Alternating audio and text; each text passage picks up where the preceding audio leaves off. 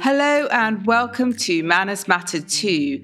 This is not your grandma's etiquette. This is real life practical conversations on how to be your best self. Your hosts are myself, Rachna Adianthaya, founder of Create My Change, which focuses on business etiquette, image and personal development coaching. My co-host is Julia Estevi-Boyd, international etiquette and protocol consultant with a focus on teaching real life skills important for your professional and your personal success. Hi Julia, are you there? Hi Rachna, yes I am. How are you? Good, very good. How are you? I'm great. It's 9 o'clock, isn't it? Nearly 9:30, and guess what? I'm not having a gin and tonic. What is going on, Julia? No, shock! I'm having a cup of tea. Is it the health kick before the holidays? Well, I think so. Yes. That's fair enough. That's fair enough. Actually, it's the weekend. I could be justified in having a gin tonic, but I chose not to today. Well, good for you. I've got my coffee, and actually, I'm trying to decrease my caffeine intake. It's amazing how many teas and coffees I drink during the day, and I realise I haven't actually drunk any water.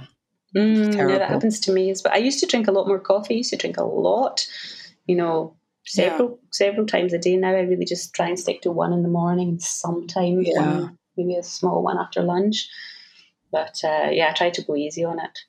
I think the older I get, it affects my sleep even. So my tea now is a chamomile tea because I don't want to take a black tea because, it might just affect my sleeping. But that's just an age thing. You don't need to worry about that yet. No, I do. I feel the same. After lunch, I won't have any more caffeine because it has such an impact on my sleep. But I do need it first thing. Oh, you do. You need that kick in the morning, definitely. I definitely need a kick in the morning. I know. We have quite a meaty subject today, and it's all about family or family feuds or just family during holidays. I know the holiday season is when we all get together with friends and family, and it's lovely, and you have these images of everyone sitting round a table and eating delicious food and sharing in stories, but it's not always the way, and for some people this can be an incredibly stressful time because we cannot choose our family, can we? No, we absolutely cannot. And real families are not always like what we see in these, on social media or the seasonal movies that you get for Christmas and Thanksgiving and everybody's around the table and it's wonderful. So it's always good if you see a movie that's, the opposite of that actually. It's real, a little bit more realistic because, every family has, I suppose, some level of drama that can potentially affect, if you have this sort of family event, there's always a risk that, tempers will rise or people will be upset or whatever. So, it's an interesting topic. It's a hard one to navigate because you're all together. And sometimes that combination of certain family members together can also not be great. And so we have a few tips to manage it as smoothly as possible. Firstly, don't invite anyone. Yes. Have a great. Just do that would be my advice. Yes. Go away for the holidays. I think there's always some kind of squabbling when it comes to these family get-togethers, especially if it's for an extended period of time. I think most people can manage a dinner with their family, but if it's a long weekend and everybody's staying in the same place and it's lunch and everybody's around, then I think it can be, And there's a lot of pressure for the host when it's when it's a long weekend and you're hosting. There's just, you're dealing with making sure everyone's comfortable, everyone's fed, everyone, is happy. And that's a lot of pressure, and you're on the go the whole time. And it can be incredibly worrying and sad if people aren't behaving. And so as someone who has been invited to holiday events, I just say be on best behavior. Know that the host is doing their best. Ask them if you can help, or even better, help, and be helpful, be present. Don't just sit there and watch them scurry around trying to get everything done. That always surprises me, because some people will just definitely sit there. I've had this experience. So they just sit there and watch you while you, race around the kitchen, trying desperately to get the turkey out and this out. And they just, they're just enjoying their glass of wine. And yeah, I know, just no offer to help or consideration or whatever. They just sort of sit back and behave like a real guest instead of, maybe behaving like a real family member. But that's when tensions rise, because, if one person is left to do everything all day, this has happened to me, Christmas, you've been all day cooking and done everything, and served everything up, every sort of amazing time. And then you're stuck doing all the dishes while everyone's having a wonderful time. The worst. And then it's like, come on, when do I get a rest, or when do I get to sit down and relax, But no, my family are very good, actually, the odd time I get a bit frustrated, but no, my family are very good. Yeah, it's hard. Sometimes, depending on my family and how helpful they are, I will allocate them jobs. I'll say, do you mind, putting this on the table? Do you mind getting this for me? I feel like the direction's sometimes nice for them too, because sometimes you don't know whether you're actually being a hindrance in the kitchen when someone is in control and doing the cooking. You don't, too many cooks spoil the broth. You may feel a little apprehensive about stepping in. So you can always ask someone if they wouldn't mind helping you with a certain task. And I always think that's quite nice, because then it gives them something to do and they know that they're not stepping on your toes. Mm. The funny thing is, as a parent who has children who've left home and now come back home for these kind of occasions, it's interesting because sort of the minute everybody arrives, everything sort of reverts back into old patterns of how it was just exactly before they left. So there's bickering, and then there's the younger ones getting teased by the older one, and then the brother's getting teased by the sister and whatever. And it's all, a lot of it's in good humour and it's great fun. But then sometimes, this can cause potential awkward situations, where you think, I don't want there to be a cat fight here, or I don't want there to be a problem here. So it can be difficult. I think some families are actually quite, I think some families have quite a lot of problems with this kind of thing, because you hear stories about one family member who doesn't want to go to their family for the celebration because they know it's going to be awkward. They know that somebody's going to ask them awkward questions like, why are you not married, or when are you going to lose weight, or this kind of thing. Yeah. And it can be really hard for these people to, they want to be with their family, but part of them probably thinks, I don't know if I want to put myself through this. So I love my family dinners. I love them. And, realistically, we all know how family events can work. There's ups and downs, but sometimes for some people, I think it can be a difficult time when it's an obligatory get together.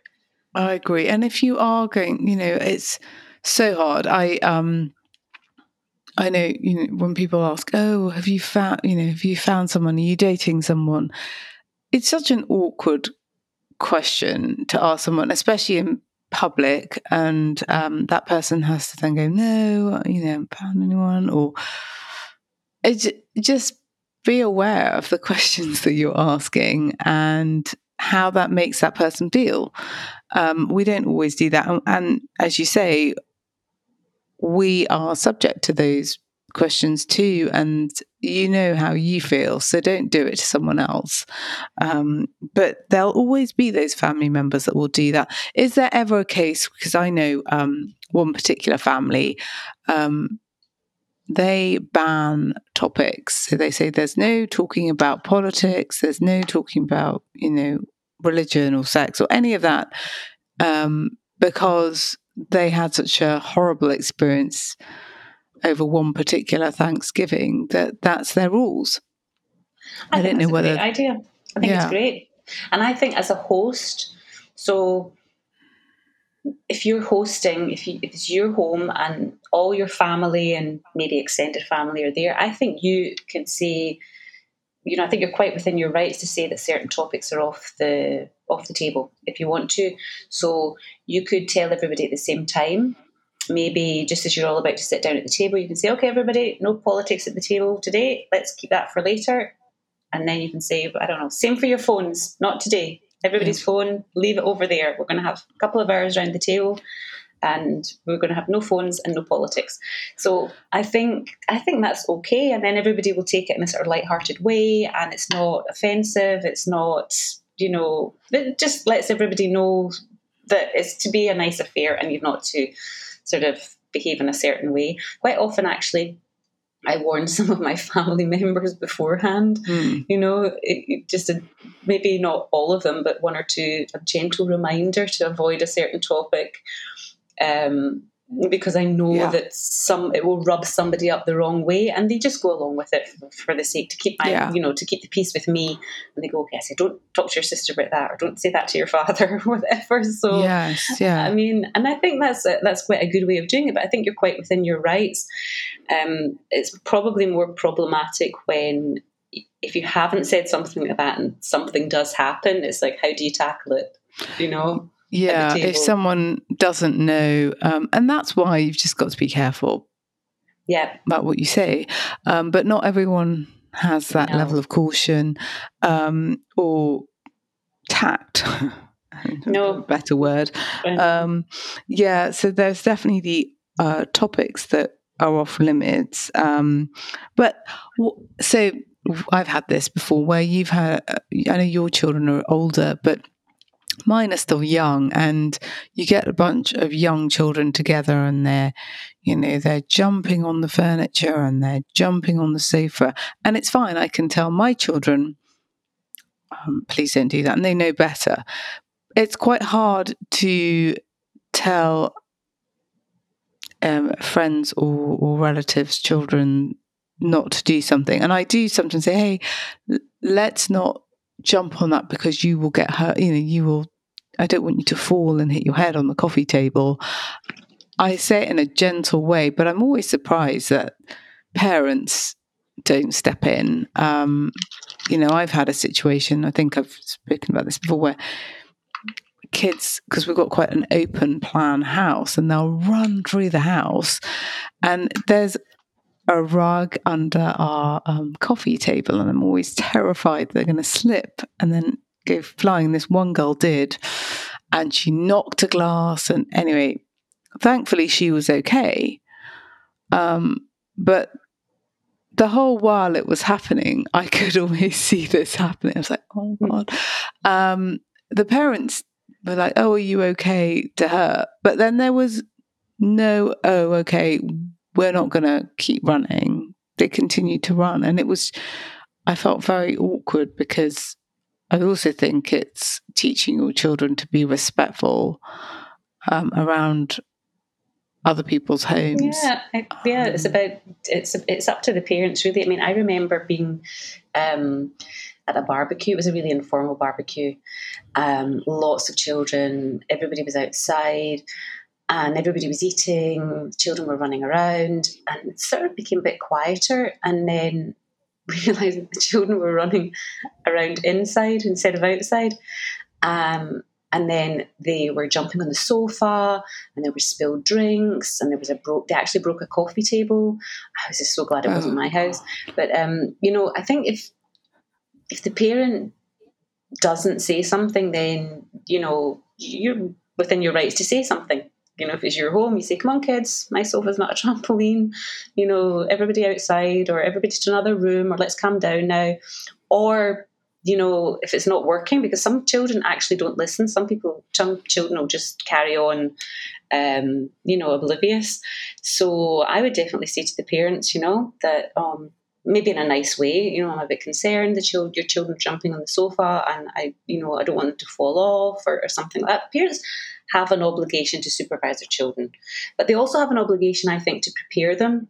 I tell all my children, whenever they go somewhere, someone's house, with or without me, best behaviour, remember, say please, say thank you, and remember your table manners. And they've heard it so many times now.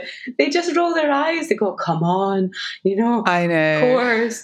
But, but not all parents do that, because they just think, their children are okay, and they maybe don't think that, because maybe they're quite well behaved at home, but then they don't think that the excitement of being with other children, the excitement of presents, if it's an occasion like that, the sweets and the chocolate that they might have, the ice cream, so they just don't sort of think about it. But this is, I say this to my children every time, and but they hate it.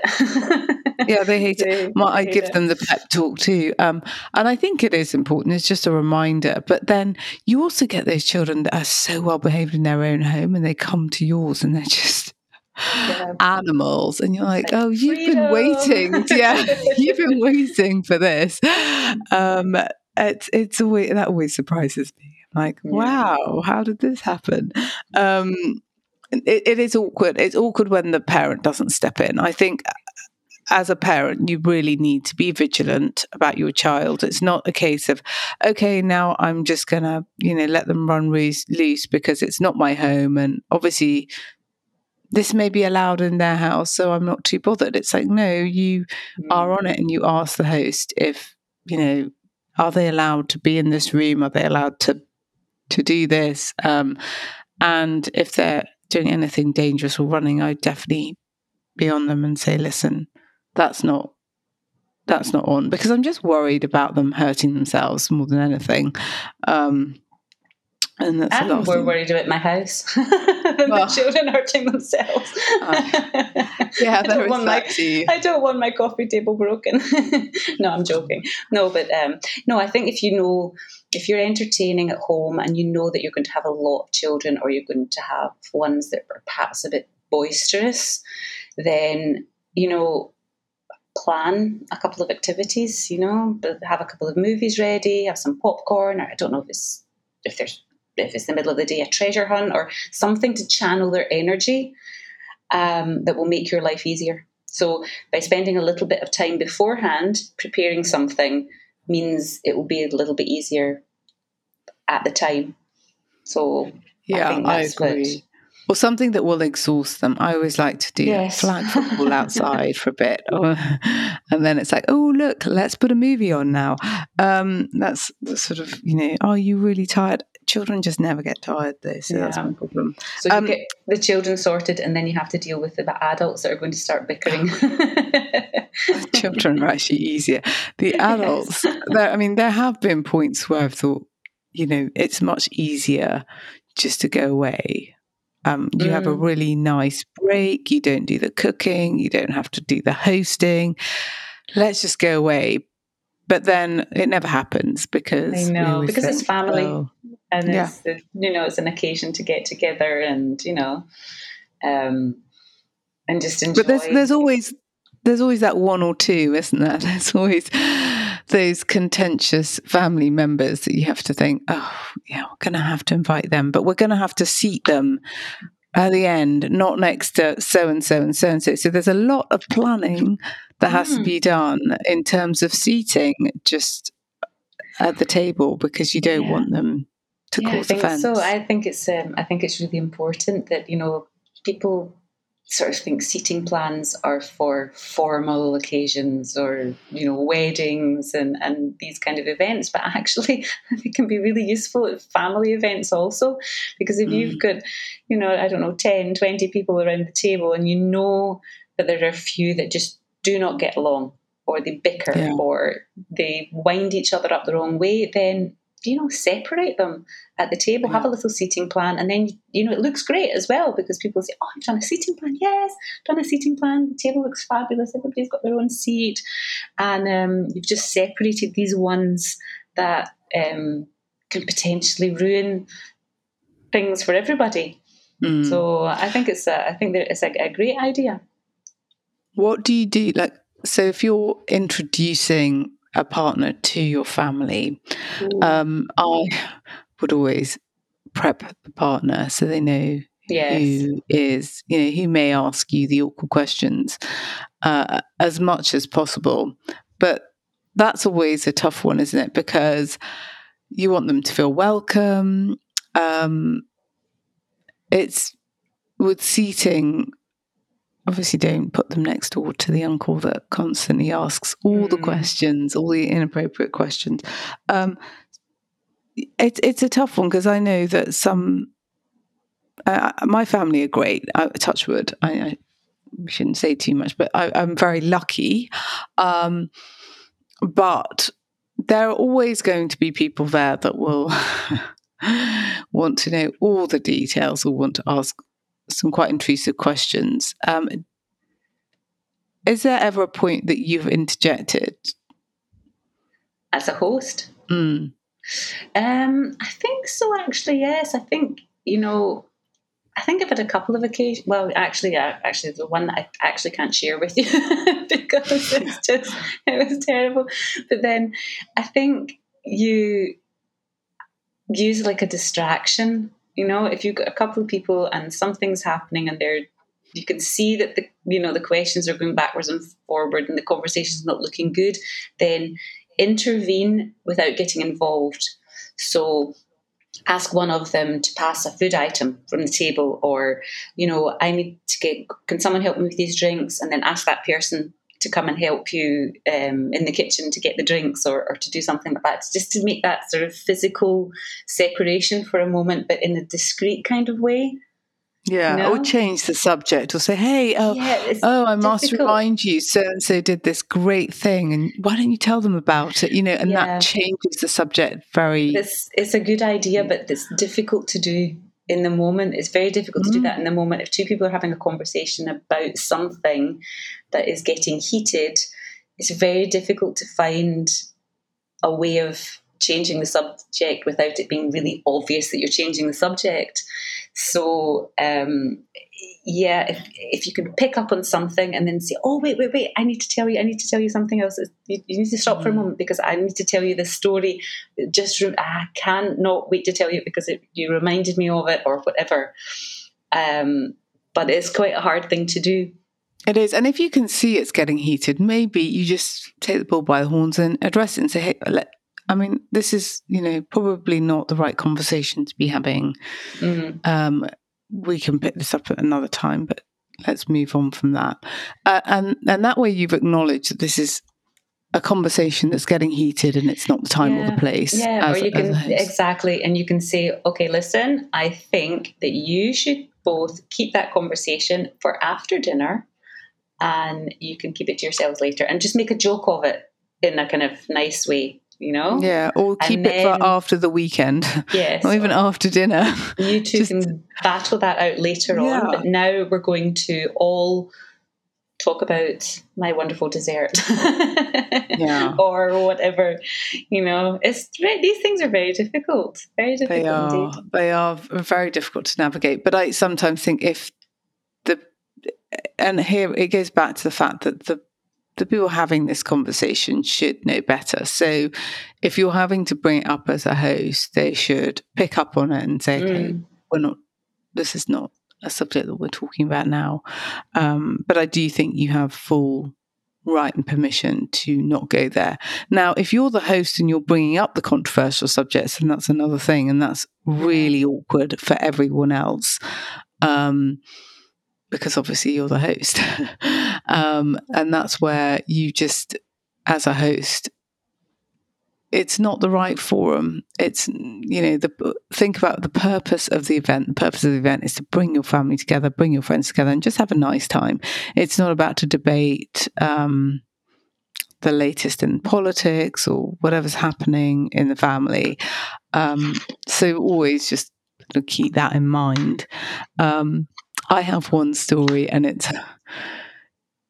it's one where there's aunts, and they're always trying to outdo each other in what they bring. You know how you say, oh, I'll bring the pumpkin pie or something. So you'll have one, you'll say, oh, you bring the pumpkin pie, you bring the sweet potatoes. But what if, and have you ever been in this situation where people are really competitive and you ask them to bring something and they'll bring the same thing that someone else has been allocated and pretend that they forgot or they didn't realise, or they'll bring two items and they'll bring the pumpkin pie and the sweet potato because actually everyone really, really likes their pumpkin pie. Oh no, I haven't had that, but I can imagine. Oh, this is a family favourite and it's gone down, you know, 3 generations. So I thought I'd bring it anyway. So the other person that's bought the pumpkin pie feels terrible. But you just have to bring it all to the table, don't you? Yes, you do. It's like the rule of thumb that... But it's so naughty. You shouldn't do it. It is, but that's family for you. But it's like if you have a dinner party, and this has happened to me, where you've prepared a meal and you've got guests coming and you've prepared your 3-4 courses, and then your guests arrive and someone will say, oh, I brought you this dessert. You're like... Yeah. Already made a dessert. Yes. Okay. And this has happened. So then, what do you do? Do you serve their dessert? Do you serve your dessert? Do you serve both the desserts? But people just don't always think. No, they don't. And they think they're being helpful. Either they think they're being helpful, or yes, it's a family wars, that they're just sort of trying to outdo one another. Yeah. My cake is better than yours. Absolutely. And you're just like, oh, great. And then, and then it just starts off, it's just the snowball effect. You think, gosh, when is this actually going to erupt?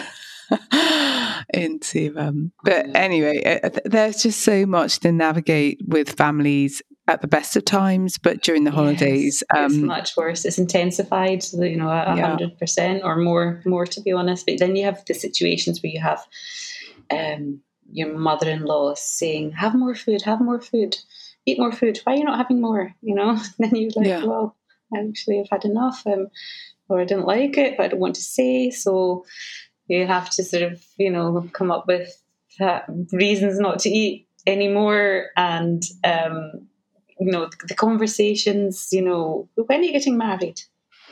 Why are you not having children now? You've been married and you don't have children yet. And, these kind of questions, it's really awkward. And some people know that there are members in their family that will ask these questions. Mm-hmm. So they can kind of brace themselves a little bit, or you can prepare your partner who's maybe new, saying, listen, you're going to be asked these questions, so brace yourself for them. But these, families can be very, very difficult, very difficult. So on that note, Julia, I go back to my original statement. I would just go away and don't host over the holidays. Have a really nice holiday and, avoid the whole season. No, seriously though, like you say, prep. I mean, to summarise, prep, do what you can. But I do like the idea of, as a host, setting the intention for the meals, to saying, we're not talking about these subjects if that's of concern, and being aware of your seating, of who you're placing next to whom, and trying to trying to make sure that the children are entertained and have enough to do, so they're not completely destroying your home or your sanity. I mean, your sanity, I know. Yeah. It's a lot of responsibility, but I agree. And I think, you know, don't compare your family with what you see in the movies and social media, except your family has imperfections. Most families have some level of drama. Just, you know, play some happy music, lighten the mood, and try and maintain a sense of humour. Absolutely. And then also don't be afraid to give people jobs if they, you know, if you don't want them touching your main course. And sometimes I find that I'm making a main course, I want to do it according to the way I do it. And then someone will go, oh, and they'll just sprinkle some herbs on it, but they haven't chopped it up properly. And it's like, that's going to ruin it. I've done all the hard work. So give them chores. Don't interfere, but ask if you can help. And honestly, as a host, if no one's asking if you can help, then maybe direct them kindly to do a few things for you. But generally, have a good. I mean, it is a beautiful time of the year. It is so nice that you have people to celebrate, and I'm always thankful for that. And I think there are so many people that are on their own and would, you know, kill for this opportunity to have family, however dysfunctional. No family is, you know, like a Hallmark movie. So accept it for its flaws and navigate it, and really think about it ahead. And also, don't put yourself under loads of pressure. You don't have to cook everything. You know, there are so many great options you can pick up. Let's make this enjoyable for everyone so that you don't feel stressed out, burnt out, and just exhausted at the end of the season, which I think we all feel a bit like. And so have a cocktail. Yeah. Have a cocktail. Have a cocktail. A cocktail helps. As always, thank you for listening. We love hearing from you. If you have any topics or suggestions that you would like to be covered, please reach out to us at Manners Matter 2, or follow us on Instagram and Facebook, and you can subscribe on the links below. See you next time, and remember, be nice and Manners Matter 2.